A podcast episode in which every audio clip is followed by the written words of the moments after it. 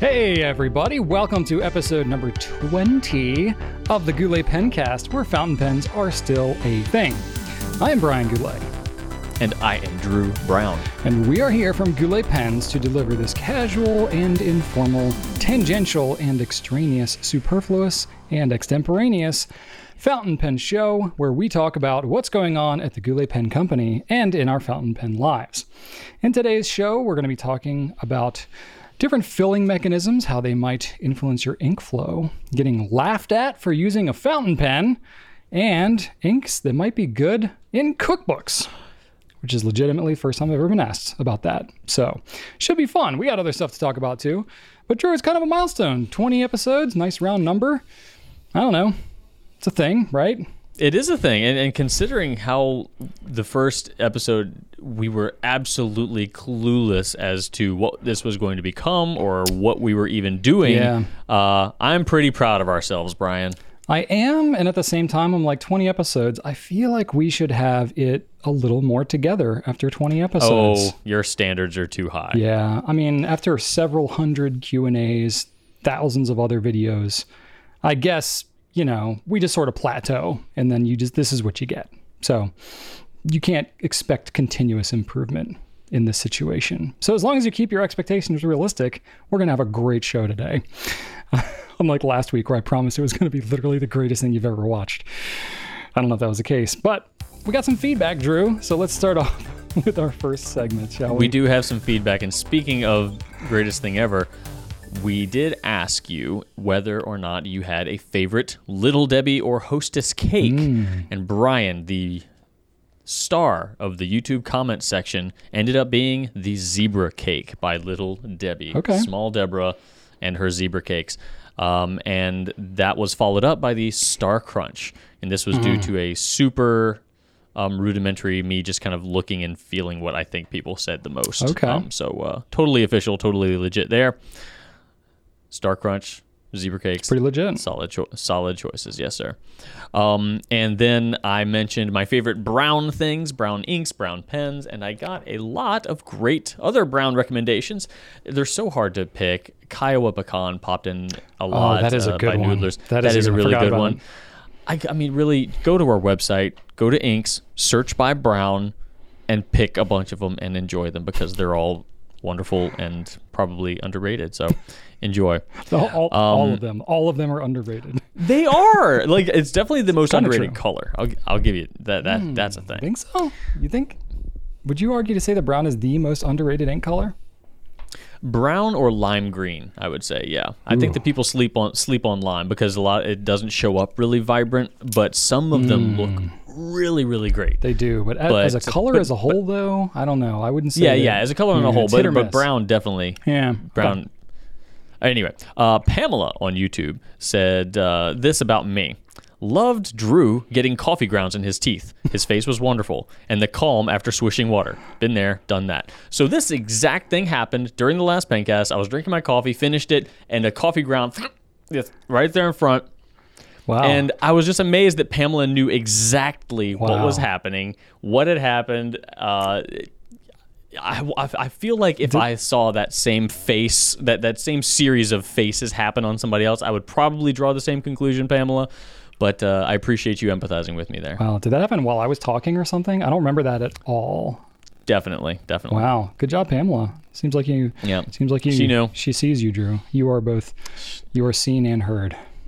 Yeah, if you drink enough coffee, it's it's gonna happen. That's right. And um, just a reminder, we had at least one person ask if this could be available, the Pencast, uh, as an audio format, and it most definitely is. You can find our audio of what we're going to be saying here, as well as what we said on the previous 19 Pencasts, on wherever you get your podcasts. So just a reminder there. If you don't want to li- look at us, you can definitely uh, just listen. You can do that now, I guess, but anyway, I would. it's also a podcast. I would venture to guess most of the people watching us on YouTube have us in some unseen tab as they're browsing and doing something else. So I don't know. We'll chores, dishes, you betcha. anything, something more productive. But um, some other feedback. We got Aaron from YouTube says, Brian, That is exactly the way that I eat Swiss cake rolls, refrigerated and all. Back in high school, we used to buy a box of Swiss cake rolls for every volleyball tournament and keep them in the cooler so they were nice and chilled. Every time I eat one now, my husband comments on my eating method while he, like a monster, just bites into one. I gotta say, I hadn't had one in a really long time, and then maybe six months ago I had it, and I just, I just like bit into it. I just didn't have the patience. I didn't have the patience to undo it. And then the next time I undid it, and I was like, okay, this is more nostalgic. So I, This is the way. I can go either way. I don't know. That kind of feels You like string cheese. Like there, this don't don't don't Do you? don't don't say something you're gonna regret, Brian. I'm just saying with string cheese, some people peel it. Other people just because that's the it's that's called right string it. cheese. It's not called cheese log. they are often called cheese sticks. It's not necessarily string cheese. That's true. Neither of my kids string them. They both just go right into them, and it broke my heart a little bit. But Okay, they so like so you they like you, Colby Jack you better pull. now anyway, which doesn't really string like mozzarella. No, so they so you, you you pull your cheese. You string your cheese. I can go either way. I don't have Hmm. firm. I will. I will generally try to string, but you know what I hate, Drew? When you grab like the middle and you get like half the string, and it like gets to a point like three quarters of the way down, and you got this weird like triangular floppy part, and you're like, "What is this nonsense?" And then I just start biting it. So, if I have a properly behaving, participating string cheese, I will string it every time. But if right. it starts going rogue on me, then I just end it. That's fine. We can still be friends. Okay. Um, got some overwhelming support for going back and continuing to fill in old journals. This is a theme that I had last time was I found a bunch of journals that were like several years old and just wondering how to dive in. So um, the content is what's important. Most people said not the format or the organization. And that's good to hear because sometimes I definitely overthink it and then that stops me from writing it at all. So I definitely promote like just write it down, get it in there, don't overthink it. But then that's harder to do in the moment when it's your own thoughts. And then Chicken Infinity, Chick Chicken Infinity on you on TY it says. Oh, on Oh, sorry. TubeU. Uh, next week on the Goulet Pencast, Brian eats a bowl of black licorice smothered in horseradish. I am not joking. I feel a pit in my stomach and like a lump in my throat just reading that. I I did when you put it in the notes before we recorded. And I thought like, okay, I know it's coming now, but I just had a visceral reaction even reading it oh again. Oh my God. Like I actually feel a little bit nauseous just thinking about that right now. I'm gonna move to the next comment. That sounds disgusting. Holly on YouTube says, I really loved the high level behind the scenes chat. It shows just how much you and your team really care. Not only the products you sell, but the whole experience at GPC. The amount of time and dedication you put into your business is really admirable. Keep up the great work. We appreciate it. Well, thank you, Holly. Just loving on us and our team. That is really cool to hear. All right, we got some new stuff to talk about here. Truth be told, I didn't look at all the details, so I'm just going to give you a very cursory overview for the things that I have to talk about. One of which is the new Namiki Emperor Coral. Now, this is the big one. This is the big old Emperor flat top. This is, you know, it's a collector's pen for sure. 99 pens. It is up there in price. You're into the five digits with this one, 15 grand MSRP. Um, but you're paying that because it's a gigantic pen with tons of Urushi Maki-e artwork on it. It looks amazing. It's coral themed, coral as in like the marine life. Um, looks really cool. That is about all I have to share. I think it's medium medium nib only. Maybe it has a broad. I'm not sure, but they don't have the full range on this one. But uh, gorgeous pen though. Um, so we'll have that for a little bit, but there are not a ton of them. Uh, and then Lamy has a uh, Dialog Urushi leaves. So this is a metal Lamy Dialog with Urushi lacquer over it. So way more collectible, way more um, you know, rare and special and pricey than your typical Dialog would be, um, but looks pretty incredible. We're going to have a very limited selection of those because Lamy did not make many of them. Um, I think we were supposed to get it months ago, actually, but delays with COVID and the whole thing. So I think those are going to be launching next week, perhaps. So be on the lookout if you are interested in Urushi covered things. Those are both of the things I just talked about. Drew, Irushi update. Today, which is Wednesday, when we're recording this, by the time you listen to this, we will have, well, either way, we launched a Retro 51 Popper, which is a here for a second, gone for a second pen, um, limited edition. and it was Halloween themed. It was this pen, the Sleepy Oh, Hollow. you're flaunting it now, aren't you? um, well, I'm demonstrating. I was wondering if you were going to show it. demonstrating. Uh, well, I'll, I'll put up a better image. But uh, the th- we got it a little bit late. We got it a little bit past other retailers, and it sold out in three minutes. With these Retro 51s, some of them hang around for inexplicable inexplicable reasons, and then a lot of them are just gone in like two seconds. So Yeah. retro is a weird one for us Yep. and re- it's just the popularity it, it, it ebbs and flows sometimes it's insanely high and sometimes it's not It's very, but, very, uh, very hit or miss. The timing was good on this one, though. Everybody's got Halloween on the mind. This is a really good themed Halloween pen, but we should stop talking about it because now no one will be able to. Yeah. No one will be able to find it. It'll be on eBay It's for gone. like two hundred dollars. It'll be ridiculous. yeah so they do seasonal ones um, but uh, keep your fingers crossed and maybe you can get one for next season Hmm. um, and rickshaw well you know what hey if you didn't get the sleepy hollow retro 51 rollerball you can still probably uh, get the matching rickshaw single pen case so we you can t- put another pen in there. We there were talking about it this morning. I was I didn't know if we were going to be able to get more or not. We're trying to anyway, but we might. So that that is going to be more available than the pen. I'll say that at least. Yeah. Um, the the hype wasn't equal to the case as it was to the pen. So that might still be available. And then in addition to that, we're going to be carrying some new rickshaw stuff that is going to be ongoing. We'll have two new th- uh, Coozy cases from rickshaw, both with alternate versions of the kind of ink in water. Uh, situation that we have going on with our blue Goulet exclusive one. Do you have them, Brian? What? Sorry. Uh, You look like you're pulling out something. nope. I'm thinking about the next question actually. oh, gotcha. Um, and then uh, actually, well, ow, headphones. Never mind. I am tethered.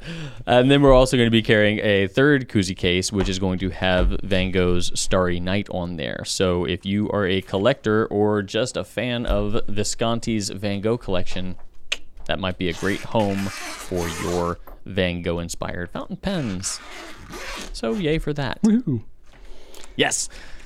All right. And then we can move on to Q&A if you're ready, Brian. Yeah, well, clearly distracted, but yeah, I can get ready. All right, let's take some questions, shall we? Um, yeah, Drew, you got the first one, so go ahead. I'm looking. I'm I looking for the pen that I want to talk about. That's why I'm causing this big old ruckus over here. All right, well, maybe I'll talk slowly. No, you're fine. Just Anyway. just. Emma, 1996 NL, asks us, Brian, does the size of the opening of a cartridge or converter influence the flow or wetness of a pen? Meaning, some pens, some converters, like the standard international cartridge converter, has a very, very narrow opening that fits into the grip section of the pen. Mm-hmm. And some of them have a very, very wide opening, like Pilot. Big, big gaping. Yeah, pilot, sailor also one. has a big wide opening. Yeah. Yeah. So does that affect the flow of the ink through the feed to the nib onto the paper? Yeah, so I mean, um, basically, to to if you're not super familiar with how these things work, you know, if you have any pen that has a converter, it's going to have some degree of a narrowed, you know, tip on it that fits over top of some kind of you know post or something that grabs onto.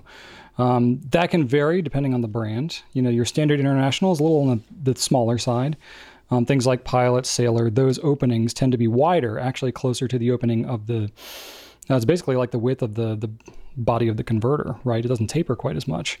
Um, so what you're asking here is, will you have a, I guess, a wetter pen if you have a wider opening on your converter? That would be the logical assumption. The ink's allowed to flow through more freely, I guess. Um, the short answer is no. It doesn't really make a difference, basically because the way that that ink is flowing through the pen anything that happens at the converter level is like further upstream, right? So it's like it's happening before other things are happening. So whatever's going on up there doesn't really impact the actual flow itself because the flow is regulated by the feed. I mean, the feed is essentially that's what it is is a an ink regulator. So it's got a channel that's cut through that feed. It has fins that are somewhere in that feed, whether visible on the outside or just on the inside in the grip of the pen. That helps to store some extra ink that's like on demand. And then the ink channel itself, as well as the stuff that happens with the metal part of the nib, that's really what controls the wetness of your pen. As long as there is just a, an adequate supply of ink that's coming down into the feed from the converter, which every converter supplies more than an adequate amount because the feed channel is like, I don't know, fractions of a millimeter in width.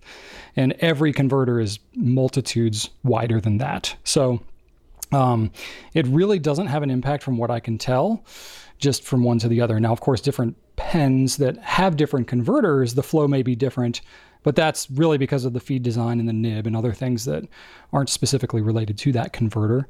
Um, with the exception, there are some converters, particularly some of the wider ones, it seems sometimes, um, that uh, the ink tends to want to maybe hang up in the back of it. Um, like, especially, I know the Vanishing Point did that more years ago. That's part of why they put agitators. Uh, in those pens. You know, they started doing that seven years ago or so um, because they were finding that as people were clipping them, you know, in their pocket, you know, essentially the ink would go down like towards the back of the converter. And then when they went to go write with them, that ink was hanging up in the back of the converter, essentially not making contact with the feed. And then it just wouldn't have any ink. So it, like you could consider that to be a influence on flow or wetness because it would basically like just not right.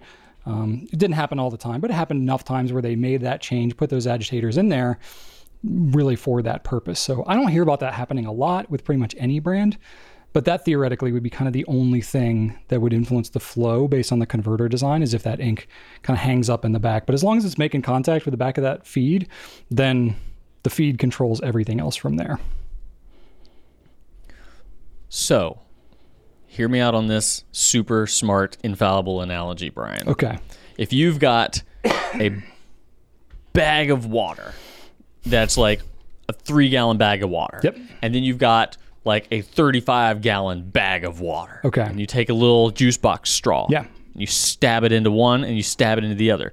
The amount, the, the, the, the, the uh, flow of water coming out of that juice box straw is going to be the same on both ones, right? Um, potentially. So then you get into things like pressure. You know, like if there's more pressure, that can force water to come through. So the, you know, again, it depends on the vessel and it depends on all that. If you have such an extreme difference like that, it, it might make a difference. Basically, because water has weight to it and that weight itself may give more pressure. So if it's going through a hmm. straw it may the weight of the water itself in a 35 gallon bag may mm-hmm. actually cause more pressure and increase the flow. You know it would be enough pressure to where maybe it would not be restricted by that straw to the same degree. But if you had if you had hmm. something where it was like a little a little less variable like say it was you know a quart of water What if you poked it into the side of the bag? in the side of the bag, then I think it would flow at the same rate. yeah, it would be So, restricted. like by that logic, like an eyedropper pen Mm-hmm. would feasibly have a much greater flow than a pen with a converter. Not really, because I don't think that you have that much weight, you know, that's being applied Right, to right. it. I'm, I'm just saying, but like if it did, if this, if the, if the opening did have an effect on the flow, then an eyedropper would be the wettest of them all, it would, yeah. And and sometimes and that's not. sometimes eyedroppers can be that because if they are an eyedropper pen, But that's not because of the opening. That's because of the that's air because of the, interchange. the reservoir. Yeah, if you have a large Yeah. reservoir, especially if there's not that much ink in it, Right. and you have a temperature variation or something that creates a pressure variance in there, yeah, that's an air issue. That's an that's a that's a pressure issue. So yes, that which I mean I guess you could argue based on Emma's question here, you, she's just talking about the opening of it. She's not really talking, you know, yeah, theoretically, you know, you could have more flow if you had you know, a larger converter. Well, you're talking about she's actually talking about converters. There's no converter that is large enough where it would influence the flow, I don't think. The largest converter that I can think of is either like the the TWSBI converter, the new one on the swipe, maybe, or the Pilot Con 70. Each of those are around a mm-hmm. milliliter. But you're talking about a milliliter versus maybe a half milliliter on the smaller converters.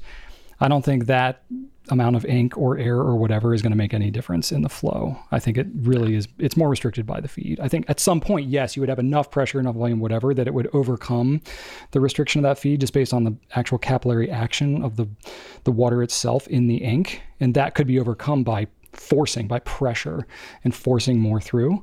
Just like if you have a garden hose and you have you know five gallon a minute flow through your garden hose that's because there's pressure behind it. Whereas if it's gravity fed it might be less. So sometimes it can be restricted just by the the container but you know ultimately i think it doesn't really matter you don't need to factor that into anything we're just pontificating at this point but yeah we need we need a we need a physics professor in the comments to help us out on this one. yeah i may be out of my depth on this one so just let me know in the comments and i'll hang my head in shame but it is a pencast that's what we do All right. Next question we have is from Ava Bucks. And Ava asks, What are your go to doodles or words to write when holding a fountain pen? Drew, this is this is a- right up your alley. I have man. a, I have a few, Eva. I have a few. I like writing um, the uh, NATO phonetic alphabet, Alpha, Bravo, Charlie, all that. It's something I learned just for doodling and testing inks. So I do that every now and then. And then uh, I'm actually a, a fan of MMA. I liked watching UFC and stuff like that. And I sometimes try to memorize all of the current champions, the current UFC champions, and write them down in order of weight class, which is kind of difficult because the last names always trip me up. But the thing I probably do most is just write down like two word combinations of randomness, um, like you know. You know, uh, a cheese loaf or something like that. Uh, I wrote a couple down, down a couple few. Like, oh yeah, Uncle Bucket is a nice one. Waffle helmet, wombat loaf, biscuit football, fluffy nugget. I like to write apricot a lot. Uh, apricot tornado is a, is a good one. And then uh, beef laser is uh, that sounds cool and that's a fun one to write. Um, there's so many. Usually, usually it's like a food and then some sort of clothing item or reservoir, like something you can put food into, or a shape. There's so so many, so many, but they're always they always bring a smile to my face. as it does mine. Uh, I take inspiration from your from your uh, words. Do you do any? Do you have any go to doodles? You definitely doodle. I've seen you doodle quite a bit. But do Oh do yeah, any Ninja Turtles. Ninja Turtles. Yeah, I basically anything I'm halfway decent at drawing, I'm only decent at it because I've been drawing it since the third grade. So I can do a pretty good Batman, a pretty good Ninja Turtle. Nice. Uh, that's about it. Nice. Um, Yeah. Me, I'm I'm far less creative than Drew. I'm inclined to either just write my name or I write the name of the pen and ink that I'm using. Especially if I'm on video, my creativity goes 100% out the window. I'm literally just thinking about like the focus of the camera and the lighting and trying to make sure my hand is not blocking the nib and all that. And what I'm actually writing ends up being tertiary to any other thing. So it's usually scribbled nonsense. And you go back and watch the video and you're like, what the heck is he writing? He's just like scribbling randomly on the paper. That's because I just, my brain is literally tapped out. So I respect Drew's doodle game. He shows me up left and right on that front. But I like your formula there, Drew. Take two words, you know, like a food item in a container. Like that works because I can I can I can think about that, you know. Mm-hmm. Like water bag. That's pretty easy. Monkey can, monk, monkey cup. monkey cup. There you go. I like that. Hair helmet. Hmm. Th- I've seen that kind of a thing. I- yeah, in the 70s. Yeah, fair enough. All right. Good stuff. Thanks for sharing, Drew. You're welcome. All right, next one. Next one comes to us from Victor. Uh, and Oh, say the whole name, This Drew. person- Say the whole name. I, I don't want to butcher something if it's if, if, if this is actually his name. name, I Gazdag. know. Gazdag Victor. Gazdag Victor. Yeah. Okay. Yeah. It's not so bad. Sorry. What is your favorite filling system and why? You know why I like this one, Brian? I know exactly why you because like this you, one. You, you- like making me try to answer absolute questions, and you know I hate it. You're so good at it and you love it so much. Just dealing in absolutes. I'm not an absolute guy, Drew. I'm open to all ya. possibilities. I think that anything can work for anything. Not really. Um, I love tinkering. So for me, I love vac fillers and especially pens that I can disassemble and play with their parts. Uh, I just think that's really fun. Maybe not disassembled while it's inked, though I definitely have done that before um, to a very dramatic outcome. Um, so things that I can take apart are fascinating to me. love TWSBI's, love Noodler's pens for a lot of that reason. So it's it's a little less about the specific filling me- f- f- ah, filling mechanism, and more about how many parts does it have, how interesting is it, how engineered is it, and can I have fun taking it apart. Um, but that said, that's really just like one aspect to it. In terms of actual use of just like writing with a pen on a regular basis. For me, I think the cartridge converter probably has to take it. Not because it's actually my favorite as its filling mechanism. It just suits my needs just as a just flat out utilitarian purpose, right? So like I change inks a lot. I know you do too, Drew.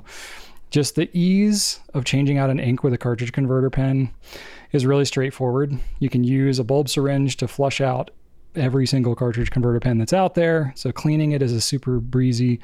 And then converters, you know, it's like, okay, I'll clean the converter, but I don't have to like clean it that well. If it's got a little little hint of what was there before, I'm not going to sweat it too much, especially if it's a close enough color, you know. And then if the thing ever poops out on me over time, I can just replace the converter. So just the maintenance and ongoing kind of stuff, you just don't have to be quite as concerned with kind of that ongoing aspect of it. So that probably wins out for me. I and you know, I think some of it's availability too. Like there's just a lot more cartridge converter pens out there, so a lot of pens to be excited about in that family. How about you?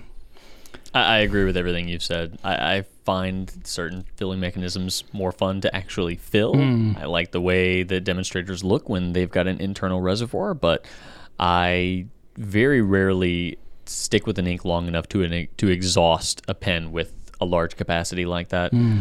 So I definitely prefer the cartridge converter for sure. And I'm also very anal about cleaning my pens. I need that pen to look spotless, hmm. and especially with a vac filler, every even you can clean that thing super super well but then when you're when you're done and you put it back together you get that last little That little sp- and then spritz, and then it little, spritzes and you're like God! and you're like, to where did that back where did that come from? I know, where wasn't- it? It That was- wasn't even the last color I had in this pen. no it's like up in the collar it's just It gets everywhere. It gets everywhere. I know Yeah. so yeah cartridge converter for sure no question Fair enough.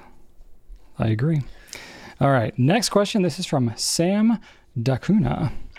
Have you ever been laughed at for using a fountain pen? I'm 17 and kids at school think I'm George Washington. OFC, the jokes are always lighthearted. well Sam I've got some thoughts Hang on, about real quick. I got to show my age. What does OFC mean? I'm not familiar with that. I believe it's it's of, of course Of course. of course the jokes are always Of course, the jokes that- are always that's wrong. Okay, cool, cool, cool. I, I don't really know that's what Cool. it felt like though All right, all right. Um, no, I've to answer your question. No, I've never been laughed at. I sometimes get that look. Not for not for that purpose anyway. You No, no, no. Laughed at for plenty of other reasons. laughed at, Um, absolutely. got to be clear about that. Um, yeah. I have a standing appointment 9:30 a.m. every day for Brian to laugh at me for just you know a different reason every day. Yeah. And so, as far as being laughed at, no, but I definitely do get that look where someone is like, "Oh, okay, so people still buy that," and I was like, "Yeah, how much do they normally cost?" Oh, this much. They're like, "Okay, I guess I, I, people are if, if they like that." I'm like, "Ew," like. Don't don't don't don't give me that like to each their own look like you know the look like eh, I guess that's what you're into like Stop it. I- So I don't like that nonsense because I, I guarantee you that person also splurges on something equally unnecessary. So Oh, don't don't don't give me that don't give me that look. In fact, um, yeah, I know it's like anyway.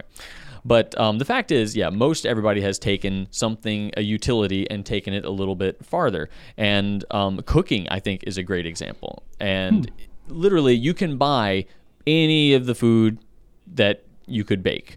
But so many people choose to bake things because guess what? If you bake something from scratch, you're going to get a better end result and you're going to be more connected to the food experience, right? And that's the same with any hobby. If you prefer to drive, you know, a manual transmission car, you are more connected to the driving experience. Do you need to drive it like that? No. Is it more complicated? Yes. Is it more difficult? Yes. But that person feels more connected to the experience. But yet, if you say, "Oh yeah, I have a manual car," people don't look at you like that. They're not like, "Oh, well, you're I guess if that's your thing." Like, no, it's fine. It's a totally normal thing. But yet, fountain pens. Anyway, Maybe maybe maybe stick shift cars aren't old enough. They're not like outdated enough to get that weird look. You know what I mean? But it's the same principle. It's the same principle. You're taking utility. A mm. car really just needs to get you from point A to point B. A pen really just needs to put a line on a paper.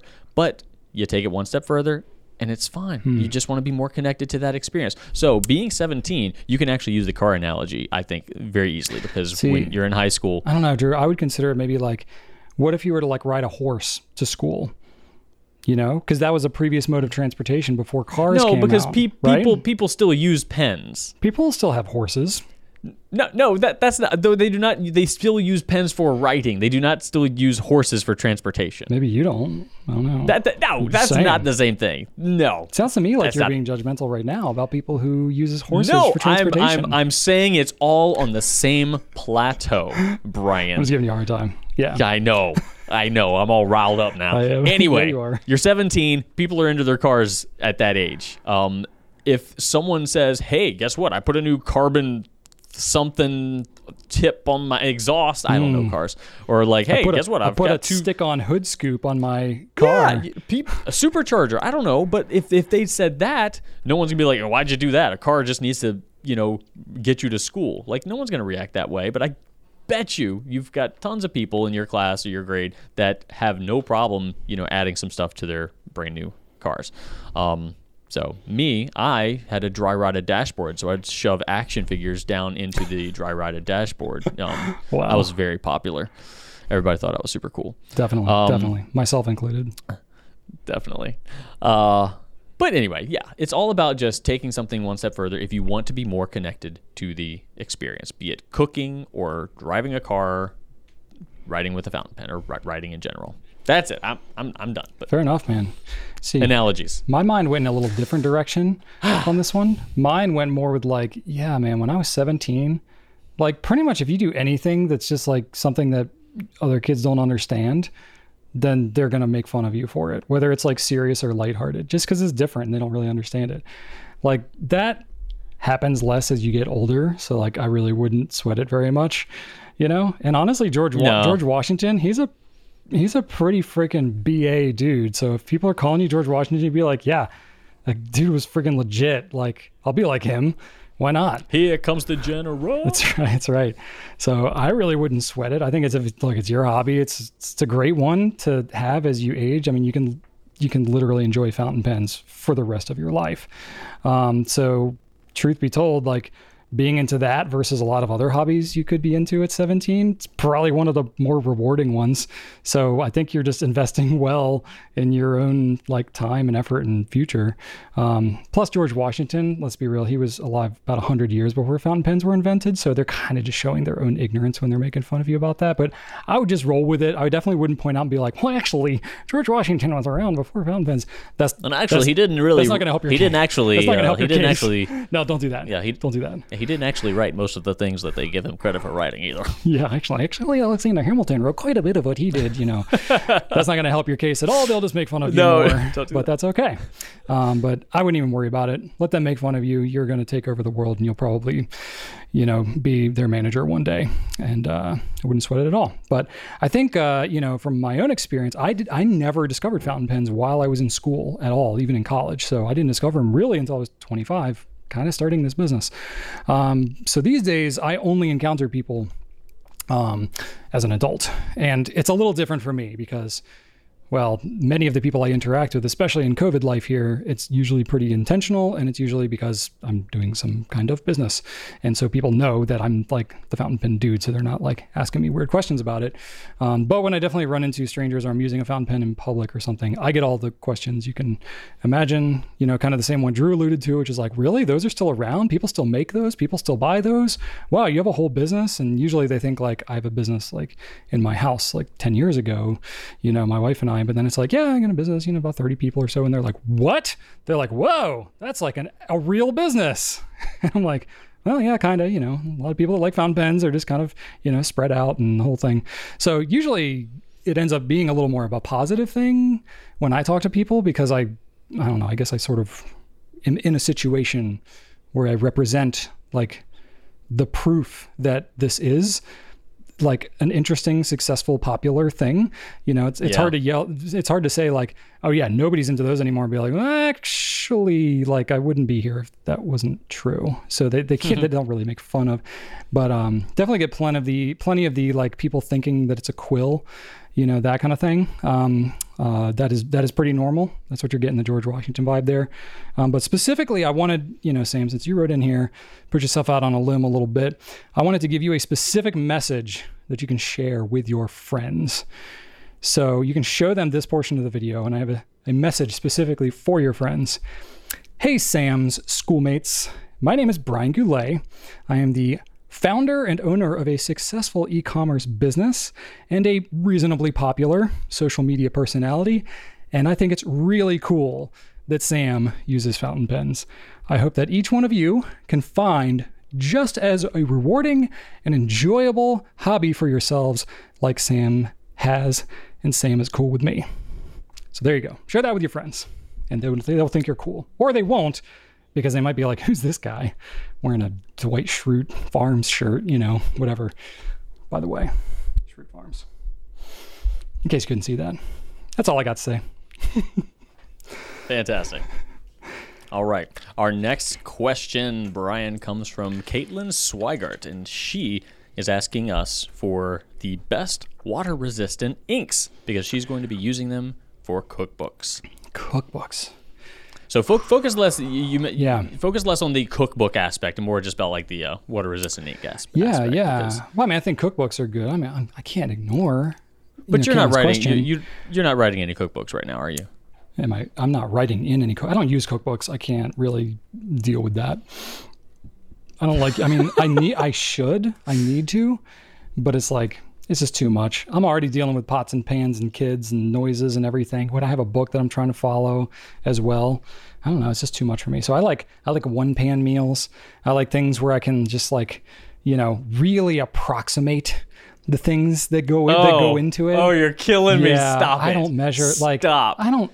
I'm not, I'm not measuring a quarter teaspoon of anything.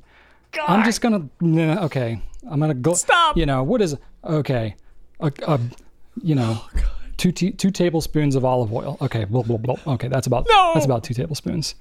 Yeah, that's and it works out fine. I don't bake a lot. When I bake, I do measure things out. But just cooking, Okay. just cooking a regular meal. Like if I'm cooking some steaks and I'm putting some like olive oil or something or butter or whatever, I'm just gonna glob it on there and I can approximate when it's covering the pan. You know what I mean? Like I don't need to Yeah, measure yeah, that yeah, mess yeah. out.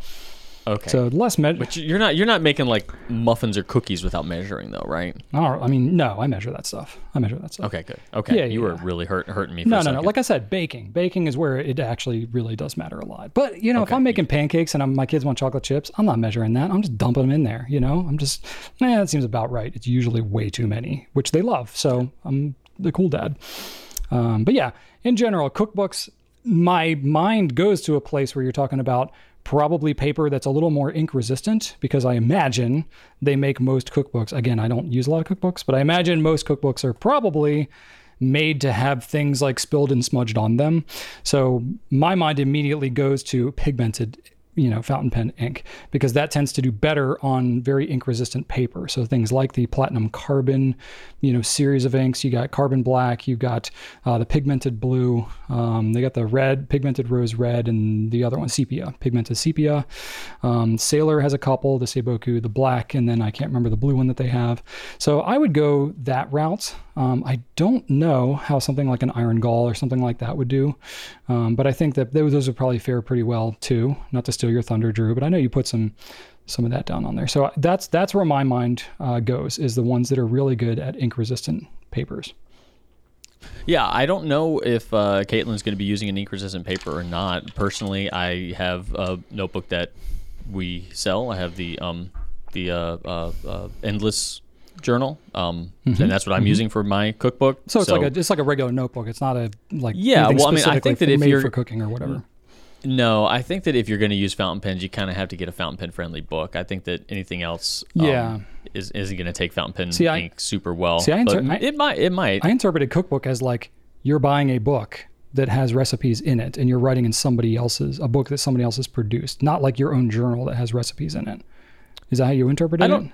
No, that's no, because we we've talked recently about transcribing things Mm-hmm, and about how people are like using you know like using their fountain pens and journals to kind of like Sure. create uh, cookbooks. So that's the way I took it. Either way, you've got Brian's yeah, recommendations interpret- for so I- uh, ink resistant paper. Yeah, I interpreted it a little differently. I was thinking like a cookbook that you would buy at like a bookstore, or like you know you buy an instant pot and it comes with recipes, you know, in the the whatever bu- booklet that it comes with. That's what I was thinking.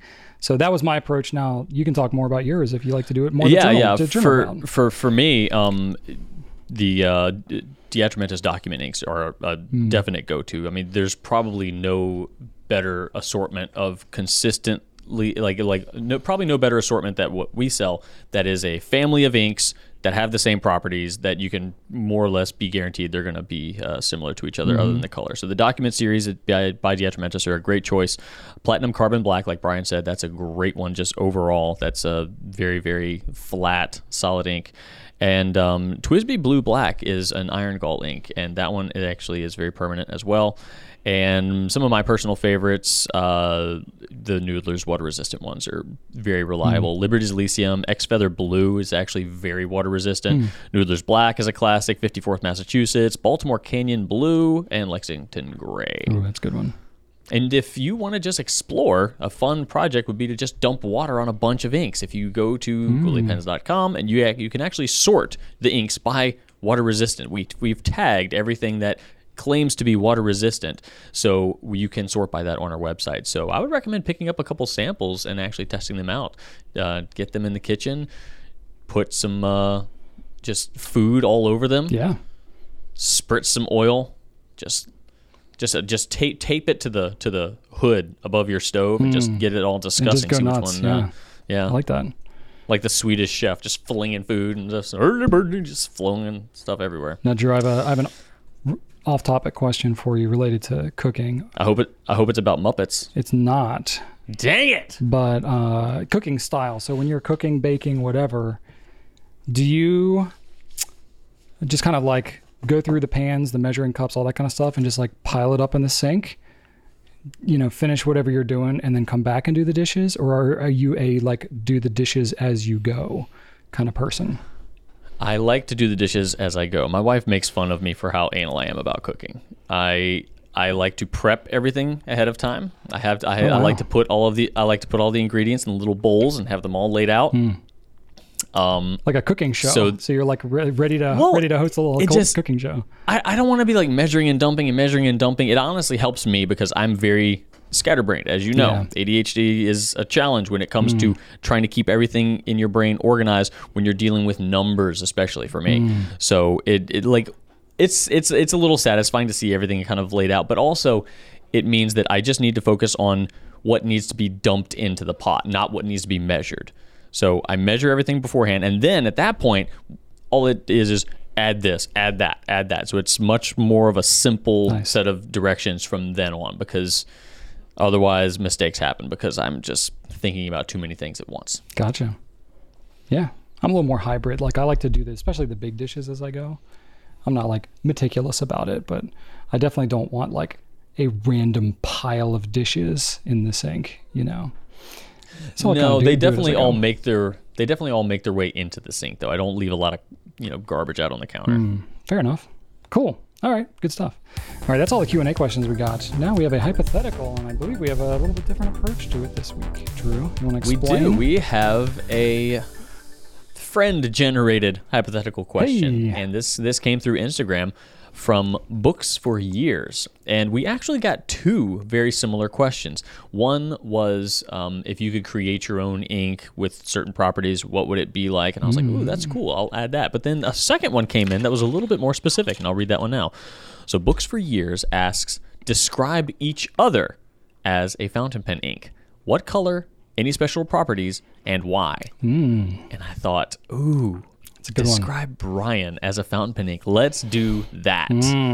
All right. So, um, shall I or shall you, Brian? I think uh, I think you shall. I'd like to know your process. Did it just like come to you immediately, or did you have to like reflect on it a lot? it came to me immediately. Oh, okay. I just jotted it down very quickly. I think the the last one I wanted like one more just to kind of like finish everything at the bottom of the paper, but um, One more yeah, what? every, Did you have? just one more bullet point. oh, I one more meant like feature. one more ink. I was like, geez, did you think of multiple? No, just one more peep. Right, okay, right. so so this is going to be Brian Blue Lay and it is a deep, vibrant blue with a purple sheen. Now I chose a purple sheen because it's Rachel's favorite color, and she's always making Brian look good from behind the scenes. Hmm. So um, having a uh, a nice purple sheen that that's Rachel back there, you know, making him look better than he deserves. absolutely. Um, just kidding. no, you're um, not joking at all. That 100 percent is how this works. And um, also, Brian, it has a special feature that repels yellow jackets. Oh my So, gosh. it- it's that's that's that's that's a bonus. That's a bonus. And the bottle itself features a cargo pocket. Ooh, I like that. Yeah, I know you I like would. that a lot. All right. However, Brian, it does have some limitations. Hmm. If you put this pen, now I don't know exactly how it does this, but if you put this pen into an Urushi pen that has not been perfectly cured, it will not flow at all. It just won't work. It'll just Not at all. Break, It does- break out in rashes. It does. It'll become toxic. it does not like. It does not like uh, Urushi that has not been perfectly, perfectly cured. Fair enough. So um, watch out for that. It's got to be some nice, nice, nice Urushi. And it varies in shade over time um, to represent Brian's tendency to dance around hypotheticals and not being able to make up his mind. So. Yeah. uh, it might start off deep blue, but who knows what it might end up as. You know, it's Very just, true. You're not going to be able to count be, on that. I'll be very pleasant one minute and then just start throwing shade the next minute, just randomly. When you're feeling really good, I'd knock you down. And then finally, it uh, does create huge ink barnacles when not in use for a while. Um, Oh, absolutely. and every one of them will be named Barney. Wow. Well done, Drew. I got it. That's Brian Bluley. So, Get yours. Get yours wherever nothing is sold. so you you like created an ink. See, I was trying to think of an existing ink and its Oh. properties that that reflected. So we kind of took a different approach to this. So I I kind of Mm. dig that. Well, I was thinking about this. I put a lot of thought into it. Didn't have anything good, and then we were about to start recording, and I was like, "Ah, crap! I didn't decide one," and thought of one kind of at the last minute. So this is both with a lot of thought and not a lot of thought together, which is sometimes how it works in my brain. Um, so uh, I think if Drew was to uh, be an existing fountain pen ink, it would be uh, Pelikan Brilliant Brown. Oh, you hate Pelikan Brilliant Brown. Hang on, no. I said that uh, you know Pelikan Brilliant Brown. It's uh, reliable. It's it's a stable color. Okay. okay. Um, loved by some. You know, maybe not as much by others. it's not everybody's taste. Um, the brilliance is uh, sometimes apparent and sometimes not. Um, really? Yeah, yeah. You know, like the packaging may uh, may vary as to the, the Uh-huh. brilliance, and uh, it's uh, always there when you need it. Right? Fair enough. Fair enough. All right. Well, if we ever discontinue Pelikan Brilliant Brown, which, by the way, I think this is the first time I've ever heard him actually call it Pelikan Brilliant Brown, by the way. If we discontinue this, you need to be worried about my job because that might symbolize something. Because if it's always there and then all of a sudden it's not, then yeah. Anyway, Yep. well, thank you, Brian. I'm glad that you sometimes feel that I'm brilliant and that uh, you equate me to one ink that you've had a uh, storied past with. so, uh, fair enough. It has been around since I've been around, so you know before before sense. you. So just for context, Pelikan Ink was the second ink brand that we ever carried. Um, this would have been around February of 2010 that we picked up that that color. It was very early on, um, and it was one of the original 4001 colors. So I mean, when we started ink sampling, I think we had 38 colors total. It was one of those original 38, um, and that was one of our first experiences of not knowing what to call something because the bottle I think said brown, but the box said brilliant brown. And It was we more than like- that, though, we because like, you personally- Well, then I just kind of leaned into it. We well, first off, we Yeah. didn't we didn't notice that we called it the wrong thing for a long time because back then nobody was paying attention to us. So no one really pointed out anything that we had wrong on our site or whatever. But I think it was like after Drew started that he he or somebody mentioned it, and Drew, being the brown advocate that he is, was like really hamming up like how brilliant this brown was, and I was just like, "There's no such thing as a brilliant brown. Like that is the wrong color." Then like that's the wrong color to try to describe with brilliant. You know, brilliant is like bright and popping and stuff like that. And so just ever since then, he had that reaction, and I was like, "Oh, we're gonna get some mileage on this one." So I just I just dug into it. So I actually don't really care, but just the fact that I can just just zing Drew with that every now and then, get a reaction out of him. That's just everything that I that I want. So um, I don't know, man. I think Caroube de Chypre would have some words about that. True, that is a brilliant brown. Ah! That one, maybe that turned the tide for me, Drew. Maybe that one opened up my eyes. Caroube. The Karoo de Chiper. All right, moving on to the next segment, the pen of the week. Well, Get ready for this. as you know, last week Drew and I dropped the ball. We did not, and we more than made up for it by once again totally dropping the ball. Well, not totally. Drew actually inked his pen up. I didn't. I just I inked it up yesterday yeah. though, so I'm a little ahead of you, but not by much. kind of ashamed. You know, I thought that I thought that by having this accountability to you as our audience would help us. Even when things got busy, we'd be like, you know what? I know that we're going to get some crap if we don't have these pens inked up and talked about. But I don't know. Maybe we need maybe we need some more accountability here. Not to put that on ourselves, but uh, we just we didn't do it. So um, kind of ashamed of that. But at the same time, you know, we've actually had a lot going on. So I don't like fully regret that because I've been making good life choices overall. But you know, I do feel a little disappointed that we've now dropped the ball two weeks in a row. So we're going to pick it up again next time. Do you think we should stick with these pens, Drew, or do you think we should do something else? Because I don't know. Maybe maybe I just haven't been as excited to ink this one up, so it just hasn't gotten me over the hump. I don't know. Well, what would you? not that I, uh, do you not have that I hate the mind? preppy or anything, but it's just I've used a bunch of preppies, and I just don't think it's going to be that Yeah. different of an experience. So I don't know. Fair enough. Fair enough. Um. Well, let's see. You want, we could just do like dealer's choice. You know, we'll just come up with something. Okay. You know, we don't have to do the same thing. Just whatever whatever excites you. We'll do that next Fair time. enough. Maybe it'll Well- maybe it'll be the preppy. Maybe we'll be like, no, you know what? I really feel like I need to do it now. Or you can choose something else. I'd say whatever gets us using something else. That's what we should do next week. Or next time, I guess. I'm gonna be out next week, but we'll have a filler a filler video. We already mentioned that before. Um, but uh, next time, two weeks from now, we'll have a different pen. Sound sound like a plan? Yeah. Yeah. I'm trying to think of something from a brand we haven't yet done. All right, we'll, th- we'll, we'll think think, about about it. If you have any, if you have any recommendations, that would not be a bad thing because, like We'll have a said, little next time. next next week, yeah, next week we'll have some time. So um, throw something out at us. See if it Yeah, sticks. and maybe if you chastise us and you're like, I was really looking forward to that preppy wah, then uh, that'll be the one. But if you're like, yeah, I don't really care about that, I want to see this, then boom, that's what we'll do. So we'll be at your bidding. Let us know. We'll be at your bidding. All right, moving on to what is happening. What's going on on the personal front, Drew? Oh, on the personal front, I had a really great weekend, Brian. Last weekend, we did a lot of stuff on Saturday. We went to Colonial Williamsburg, had dinner with some friends. It was it was just like you know we did stuff, and then hmm. the next Sunday, the following day, I did nothing. I sat around. I played video games all day. I didn't even leave the house. I don't think.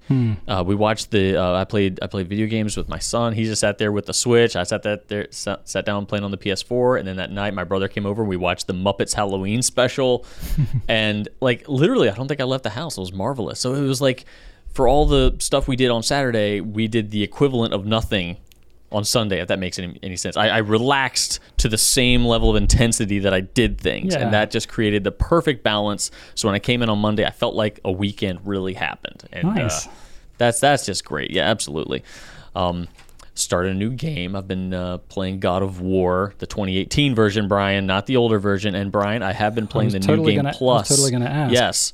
Right, right, right. And I'm sure you know what New Game Plus is too. Absolutely. That means, Brian, you beat the game, but then if you play it again, you get extra stuff. Oh, that's like cool. you have all your you have all your items and armor that you finish the game with. So the next playthrough is a little bit Hmm. more fun because you're just just destroying everybody. Are you playing through like the same like storyline, or are there? Yes, yeah, Okay. yeah, same storyline. Okay.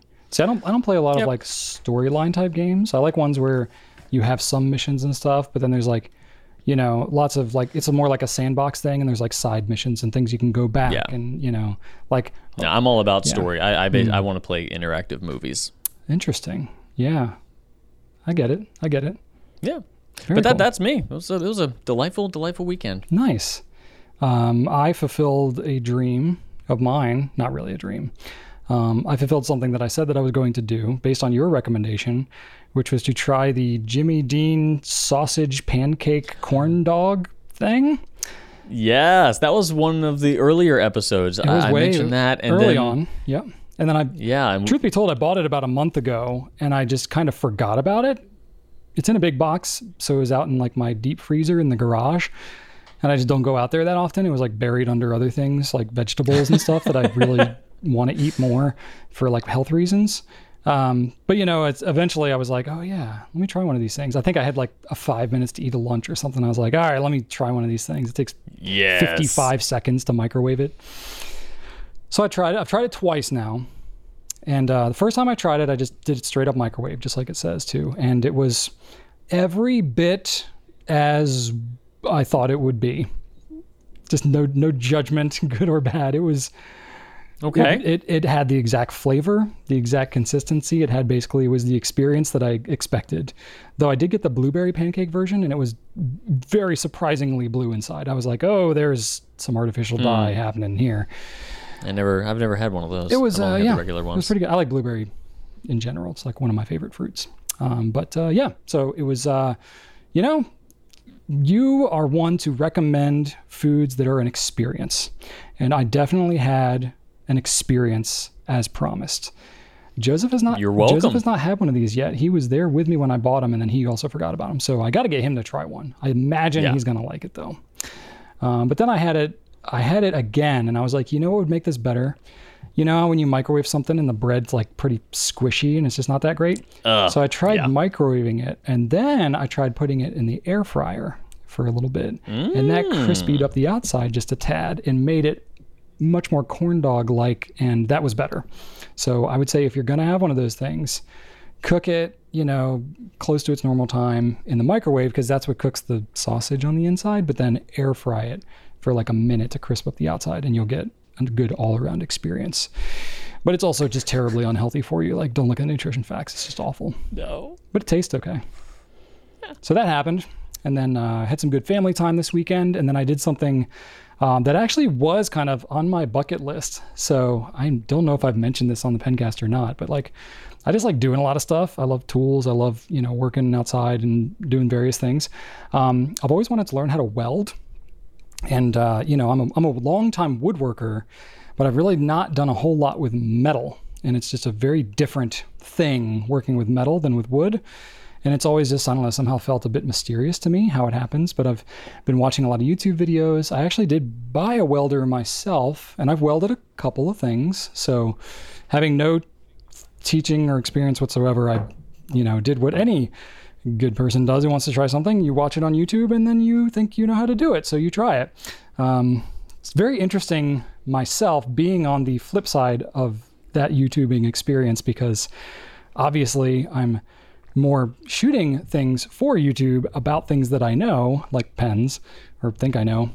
Um, I'm seldom on the other side, just like not knowing something at all and trying to learn it from scratch. So I'm like grasping at straws of like, okay, who are the reliable people? And I watch people and they're like welding with no goggles, holding things with their bare hands. And I'm like, oh gosh, no, I don't want to watch this at all. This looks just tragic.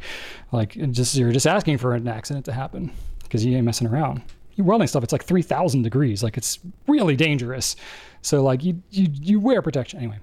So uh, I got to go with a uh, with a friend to uh, his childhood home uh, to to go with his dad. We're all vaxxed and the distance and all that kind of stuff. So we were able to do it safely. But his dad has like every kind of welder. So I got to do like stick welding and MIG and TIG and like basically I got to try like every method of welding and it was awesome. Like I just had an absolute blast. And it's like you're literally fusing metal. Like it's pretty cool experience. So yeah, just uh, felt good because I like learned enough on my own, and then being around you know a couple other people that had some welding experience, I was then able to like take that and hold my own in conversation and learn some skills and stuff and get some experience. So that was really cool because I don't really know anybody else who welds. So you know it was you know it's kind of like in fountain pens. It's like if you don't have any fountain pen friends, you just like learn about it online and like guess and you like buy a pen and you try it and all that. But except welders are a lot more expensive and you know that kind of thing. So it was nice to like have a buddy to kind of learn some of that stuff from. So, yeah, now I want like every type of welder, but I don't really have a hmm. need for any of it. So, you know, Yeah. that's the dangerous part. But got to use a oxyacetylene torch and all that kind of stuff, and learn how you know the valves are different on certain ones, and if you turn it the wrong way, it can explode and all this kind of stuff. And I'm like, oh, cool, cool, cool, cool, cool, cool, awesome, great, sweet. Just like giant tanks of explosives in your basement that if you forget and you know, you can blow yourself up. Sweet. Pens pens are safer. I like pens. Cleaning pens, okay. I turned the piston the wrong way. Oh, it clicked. Okay. No problem. It's not going to explode and like blow up in your face. So, welding, a little higher risk, but it's kind of fun. And then also The guy had a um, tractor with a backhoe as well. Never gotten to use one of those before. Watched a lot of videos on that too, and that was basically every bit as fun as you would think that it is. I mean, you basically become like a seven-year-old who like sees construction equipment, and you're like, I want to do that, and then you do it, and you're like, I'm like a superhero. I'm scooping large buckets of dirt and moving it, and that just is awesome. So yeah, just a really fun like fulfilling kind of uh, like living some childhood dreams out there learning how to do stuff. So that was my weekend. Fun. Outside things. Outside things. And it was beautiful weather, Drew. I mean, It was. it's like it 70 was. degrees. The leaves are falling. It's gorgeous. It was. Williamsburg was quite nice. I bet it was. I bet it was. All right, moving on to what's on your desk. Drew, what are some pen things that you have going on in your life? Uh, well, I still have my Safari with the bear on it, the brown Oh, Safari. yeah, the Lamy, Lamy Safari. hmm I have not inked it up yet, and Mm-hmm, I think that is in that is partially due to the fact that my three pen limitation that I have placed on myself Mm-hmm.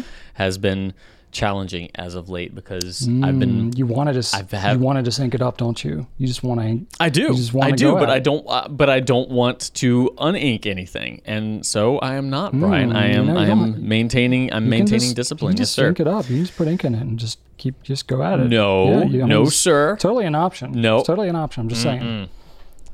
So that that's been a challenge. I, I have basically I have a the Sailor Pen of the Year 2021, the red one uh, in an extra fine, and that is my kind of this will write on pretty much any surface pen, like normal writing pen. It's an extra fine. It'll write on any type of paper.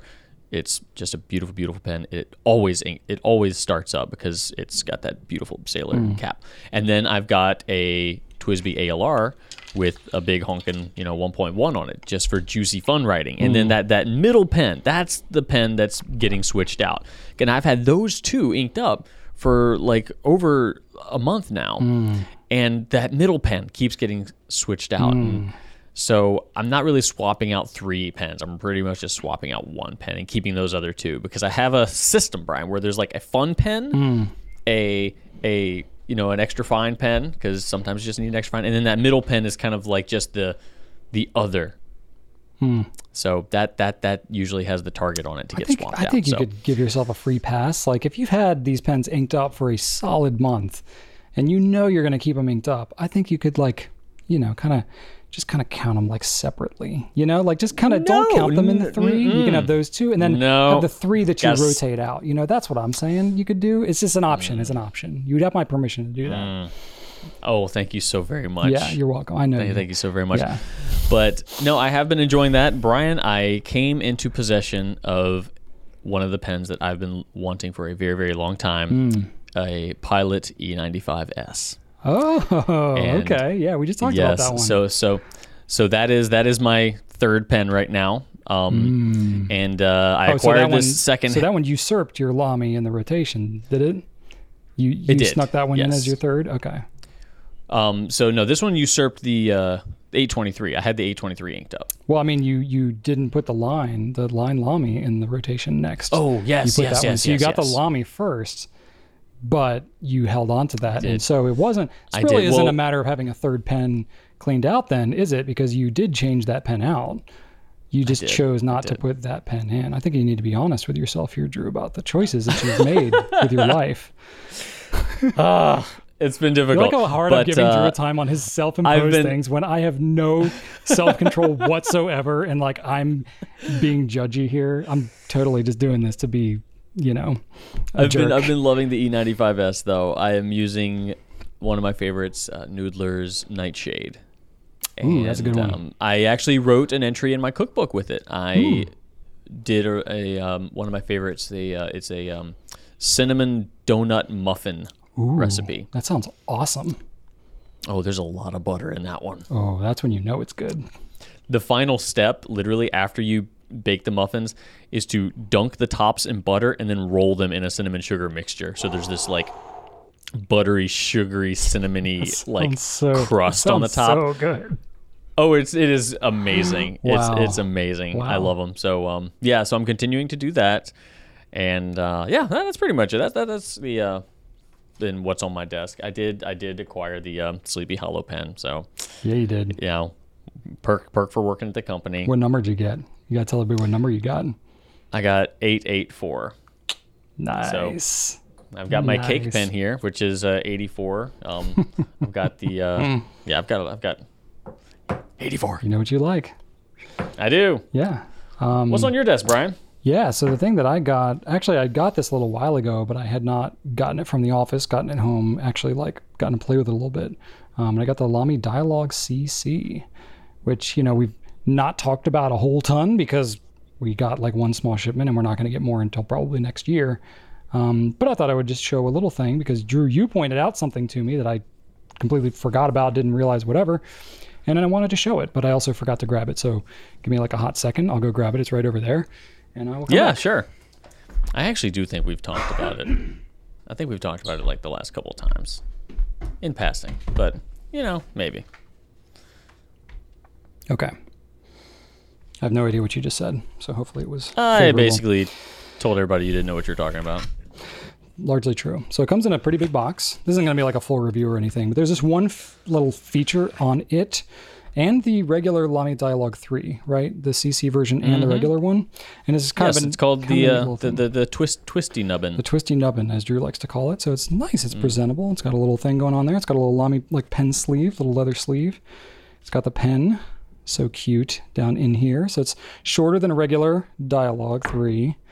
Um, but Drew pointed out something that if you lift up the bottom, which is going to be really hard for me to do, and not like drop it and It's- fling it across the room. It's in there Yeah, it's really, really in It's there. in there really annoyingly good.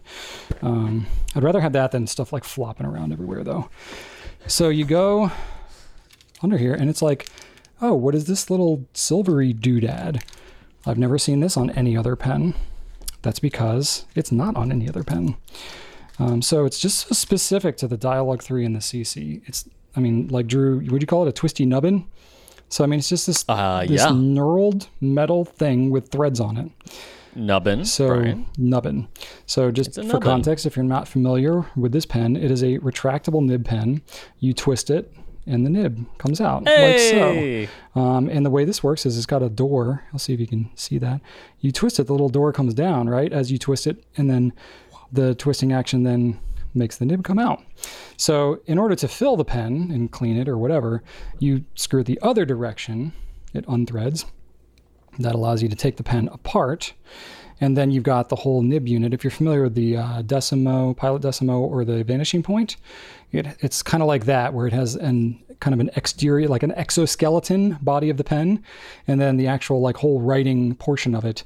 You got the nib and the nib unit, the feed, you know, uh, converter cartridge, whatever.